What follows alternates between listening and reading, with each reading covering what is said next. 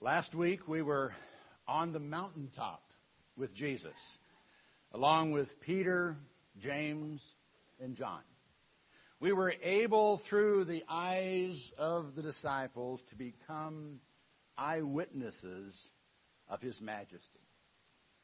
They had gone to the mountain to pray, and were privileged to see our Lord's glory revealed in the Transfiguration. They witnessed his divine nature temporarily break through the veil of his flesh. They were also privileged to see Moses and Elijah, who had returned to earth to encourage Jesus and strengthen him for what lay ahead. And to then see the Shekinah presence of God. And to hear his voice proclaim, This is my beloved Son, in whom I'm well pleased. Listen to him. What an amazing experience. And Peter wanted to stay on the mountain. In fact, he offered to build tabernacles, little shelters, so they could all just stay there. But God doesn't want us staying on the mountain. It's good to spend time there, but we can't live there. Our spiritual mountaintop experiences are intended to prepare us for ministry in the valley, not to become the totality of our religious experience. So Peter, James, and John came down from the mountain with Jesus. But in their descent from the mountaintop, they found failure in the valley. Continuing our study in Matthew 17. And when they came to the multitude, a man came up to him, falling on his knees before him, and saying, Lord, have mercy on my son, for he is a lunatic and is very ill. And he often falls into the fire and often into the water. And I brought him to your disciples, and they could not cure him. And Jesus answered and said, O believing, unbelieving, and perverted generation, how long shall I be with you? How long shall I put up with you? Bring him here to me. And Jesus rebuked him, and the demon came out of him, and the boy was cured at once. Then the disciples came to Jesus privately and said, Why could we not cast it out? And he said to them, Because of the littleness of your faith. For truly I say to you, if you have the faith as a mustard seed, you shall say to this mountain, Move from here to there, and it shall move. And nothing shall be impossible to you. Now, Mark gives us additional detail. He says when they came back to the disciples, the nine disciples who had been left behind, who didn't get to go up on the mountain, they saw a large crowd gathering around them and heard some scribes arguing with them. And the crowd saw Jesus, they came running to him and he asked, Well, what were you discussing with them, you know, with the scribes? What's going on? What are you arguing about? It was then that the man came up to Jesus and fell on his knees and said, Lord, have mercy on my son, for he is a lunatic. Now, we don't use that word much. It actually means moonstruck. It's the way they looked at this ailment. Now, the New International Version has interpreted this as epilepsy, and the symptoms do sound like it. Mark says the boy would fall on the ground, foam at the mouth, grind his teeth, and stiffen out. So epilepsy may have been part of the problem, but his condition was not entirely physical. Because, as we'll see, there was a demonic involvement here as well. But whatever the etiology of his problem, it was a serious problem that endangered the boy's life. One that caused him on occasion to even fall into fire and bodies of water. The father had brought his son to Jesus' disciples, but they had been unable to help. That's apparently what the crowd was arguing about. The scribes, no doubt, making the most of an opportunity to make Jesus' disciples look bad. And they did look bad. You know, back in Matthew 10, Jesus had given them the authority over unclean spirits to cast them out and to heal every kind of disease and every kind of sickness. And now they couldn't do it. They couldn't do it. Jesus responded to the report of their failure by saying, Oh, unbelieving and perverted generation, how long shall I be with you? How long shall I put up with you? Now, his words were obviously addressed to those standing there, the generation living at the time. But to whom in that generation were they specifically addressed? Surely not the Father, for he was coming with faith to Jesus. Faith that had no doubt been shaken by the disciples' failure, but faith nonetheless. Some suggest that Jesus was addressing the scribes here, referring to them as the unbelieving and perverted generation, and indeed they were. But I don't think that's who Jesus was addressing on this occasion. I believe he was talking to the disciples. In particular, the nine who had failed to heal the boy. They had apparently lost faith in the fact that Jesus had empowered them to do whatever he had commissioned them to do. They had stopped believing. Their thinking had become perverted, twisted. And they were so spiritually confused that they had lost the ability to do what they had once done. What had happened to precipitate their failure? Well, I think a couple of things. First of all, Jesus had been telling them he was going to Jerusalem not as a military Messiah they anticipated, but as a martyr to be killed and to be raised up on the third day. Now that confused them. They didn't understand. It shattered their dreams. And then he had taken only Peter and James and John up on the mountain. The nine had been left behind. What was wrong with them? Didn't he love them? Didn't he want their company? All kinds of questions and doubts flooded their minds and twisted their thinking. And it so spiritually incapacitated them that when they had been asked to do something they had done many times before, they couldn't do it. So Jesus said, Bring him to me. And when they brought the boy to Jesus, all hell broke loose, literally. The demonic spirit threw him into convulsions. He fell on the ground, rolling about, foaming at the mouth. It's a crazy scene. But Jesus calmly asked the Father, How long has this been happening to him? And he said, Since childhood. And then the Father said, If you can do anything, take pity on us and help us. Jesus responded, If you can, all things are possible to him who believes. Now, the NIV actually got it better than the New American Standard here. They put a question mark after if you can instead of an exclamation point. The father was questioning Jesus' ability to heal his son. And Jesus is addressing the man's lack of faith in him at that point by, in effect, asking, What do you mean, if you can? He then goes on to say, All things are possible to him who believes.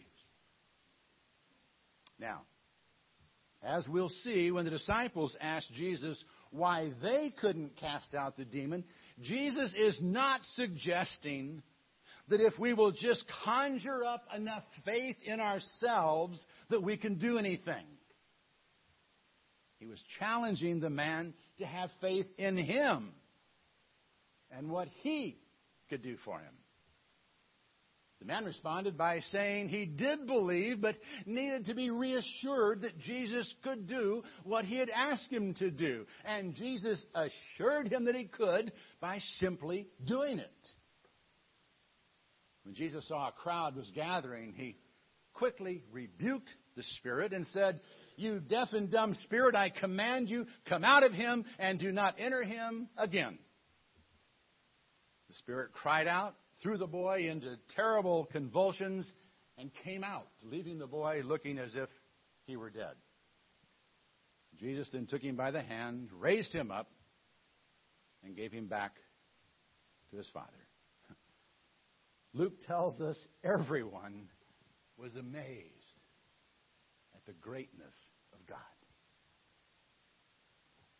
The disciples, however, were confused. And when they got back to the house, they asked Jesus, Why could we not cast it out? Jesus answered, Because of the littleness of your faith. And he went on to say that if they had faith as a mustard seed, they could do anything. They could move mountains, figuratively speaking, of course. Now, the mustard seed is one of the smallest seeds in the garden. So Jesus wasn't telling the disciples that they simply didn't have enough faith to do what they've been asked to do. It's not the amount of faith that makes the difference, it's the object of one's faith. It only takes a small amount of faith in the right person to move mountains. He wasn't challenging them to conjure up more faith in what they could do and, and start chanting, I think I can, I think I can, I think I can.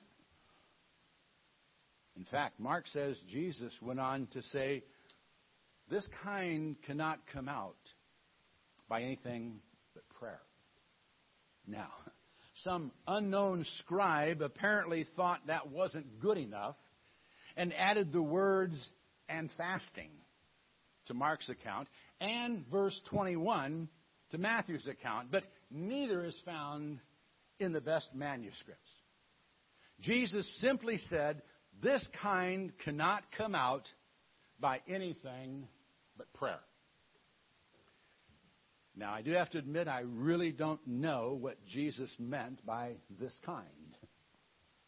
I don't know if he's indicating that the boy's behavior was so extreme that it had frightened the disciples and made them question their authority to do what they should have been able to do.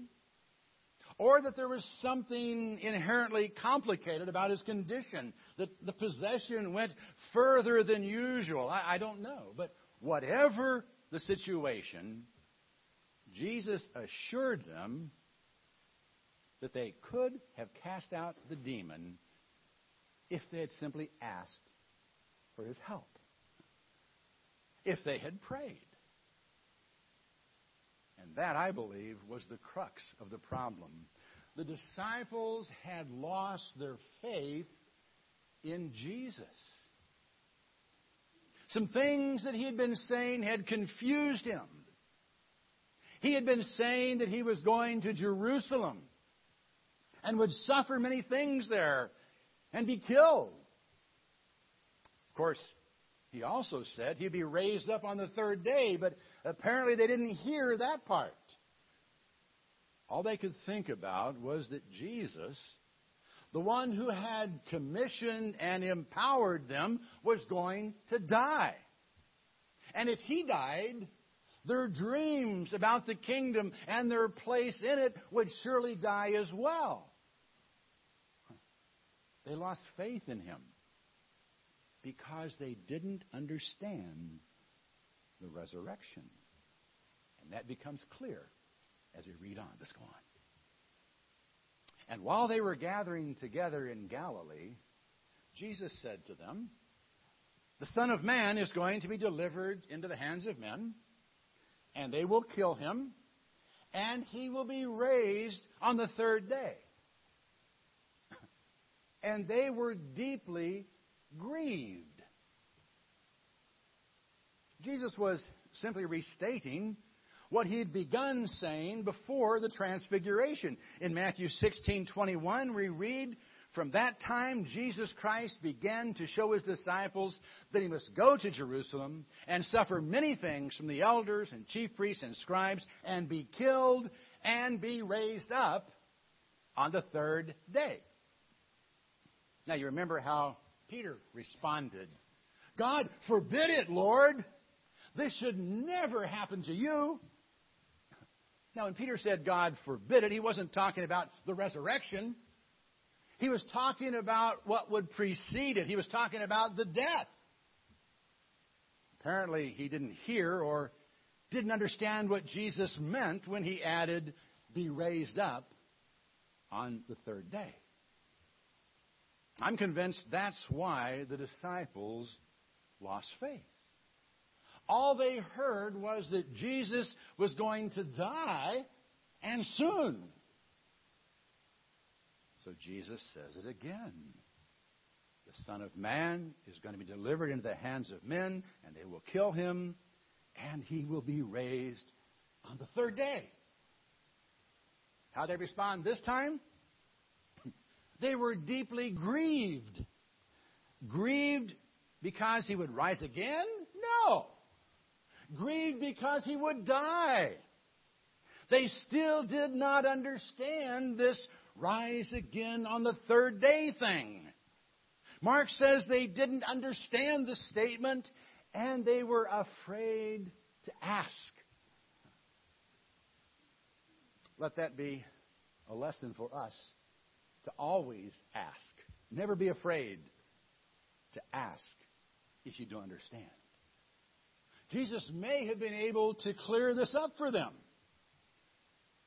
But then again, they probably would have misinterpreted or spiritualized anything he would have said. Kind of like Martha. When Jesus said Lazarus would rise again, she said, I know that he will rise in the resurrection on the last day. Jesus responded by saying, I am the resurrection and the life. He who believes in me, shall even live even if he dies. And everyone who lives and believes in me shall never die. Do you believe this? Martha said, Well, yes. When they got to the tomb, and Jesus said, Remove the stone, what did she say? Did she get all excited and say, Oh, I can't wait to see my brother come alive? I can't wait to see him again? No. No. She said, Lord, by this time there'll be a stench. He's been dead for four days. She still did not understand what Jesus was going to do. And the disciples wouldn't understand what he meant about rising again on the third day until they would see the empty tomb. It's hard to believe in the resurrection, but we must. In 1 Corinthians 15, Paul was adamant about it. He said in verse 14, If Christ has not been raised, then our preaching is vain. Your faith also is vain. And in verse 17, if Christ has not been raised, your faith is worthless. You are still in your sins. Everything depends on the resurrection. And the disciples didn't yet understand it. So they were bound to fail in ministry. They couldn't look beyond the immediate and no victory has been secured. How often do we lose sight of the resurrection. And because of it, get frustrated and confused and fail in our day by day ministries. Well, they had lost their faith. They lost their power. Quite frankly, because they forgot who Jesus was. And when they had come to Capernaum, those who collected the two drachma tax came to Peter and said, Does your teacher not pay the two drachma tax? He said, Yes. And when he came into the house, Jesus spoke to him first, saying, What do you think, Simon? From whom do the kings of earth collect customs or poll tax? From their sons or from strangers?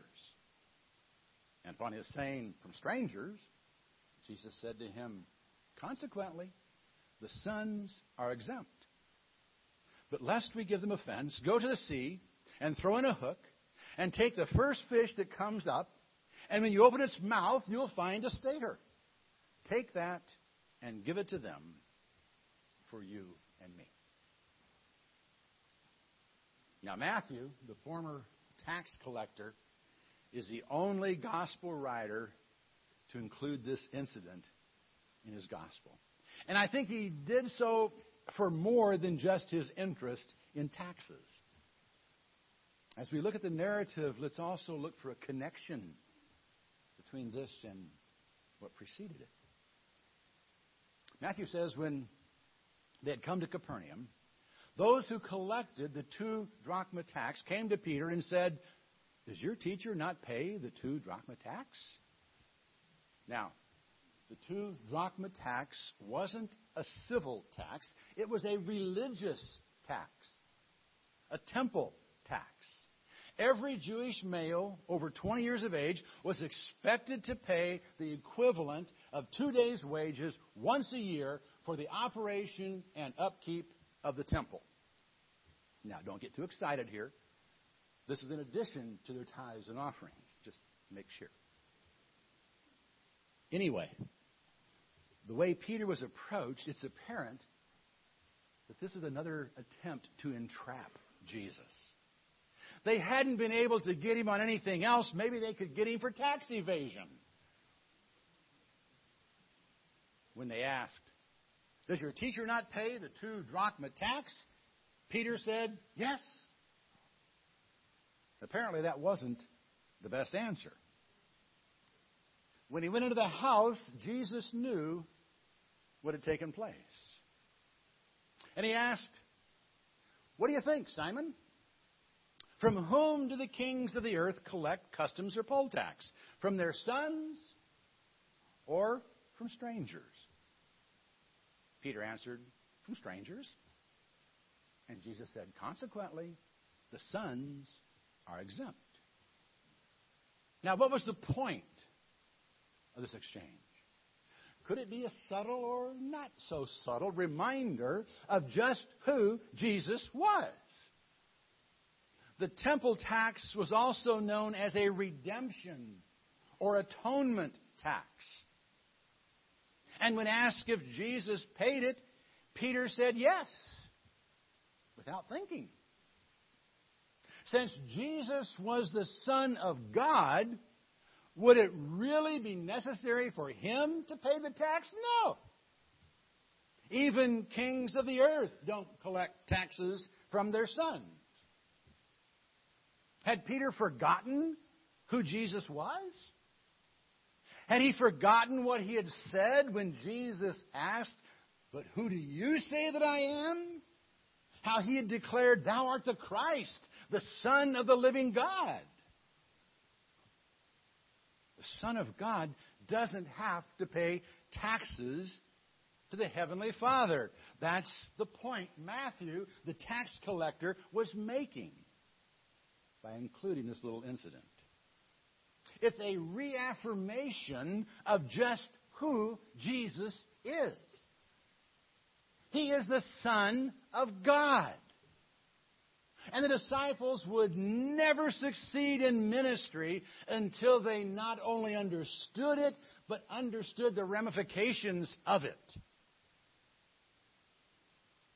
Having reminded Peter of who he was, Jesus went on to tell Peter that he didn't want to give them, his enemies, ammunition to use against him. So even though he didn't have to pay the tax, being the Son, he would pay it. He then told Peter how to miraculously get the amount needed for himself and for Peter. Peter was instructed to go to the sea and throw in a hook. The only time, by the way, this method of fishing is mentioned in the New Testament, Doug. The only time. And then he told him the first fish he'd catch and open his mouth, there'd be a shekel, a stater, the equivalent of four drachma. Just what they needed to pay their taxes. Peter was to use that coin to pay their tax. Now, there are a lot of interesting side issues we could explore here concerning the nature of paying taxes and the nature of the miracle, but I don't want us to lose the focus here. The disciples failed in ministry because they had lost faith. They didn't understand the resurrection and they forgot who Jesus was. We too will fail if we lose sight of who Jesus is and what he has done. We will be powerless to minister to the needs of those around us if we don't believe in and bring them to our resurrected Lord. For without Him, we're nothing. Without Him, we'll surely fail. A hard teaching here, and one that gets confusing. Again, it distresses me that so many seem to think the point here is just think you can and then you can do it. Think positively and you can accomplish anything. With faith, you can do it. That's not what he's saying. He says, have confidence in me and what I can do through you. Remember that if I have commissioned you to do something, I will empower you to do it. You can do anything I've called you to do if you'll trust me.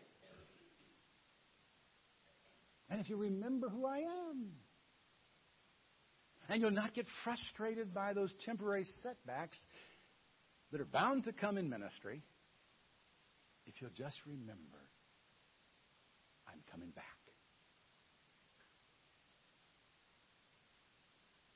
And you want to hear, well done, good and faithful servant. Enter into the joy of the Lord. We'll hear that if we remember who Jesus is. And we'll never lose sight of the fact he's coming back. And he's the Son of God. And he will do whatever he said he'll do if we'll just trust him. But without him, let's not kid ourselves. We can do nothing that has eternal consequences.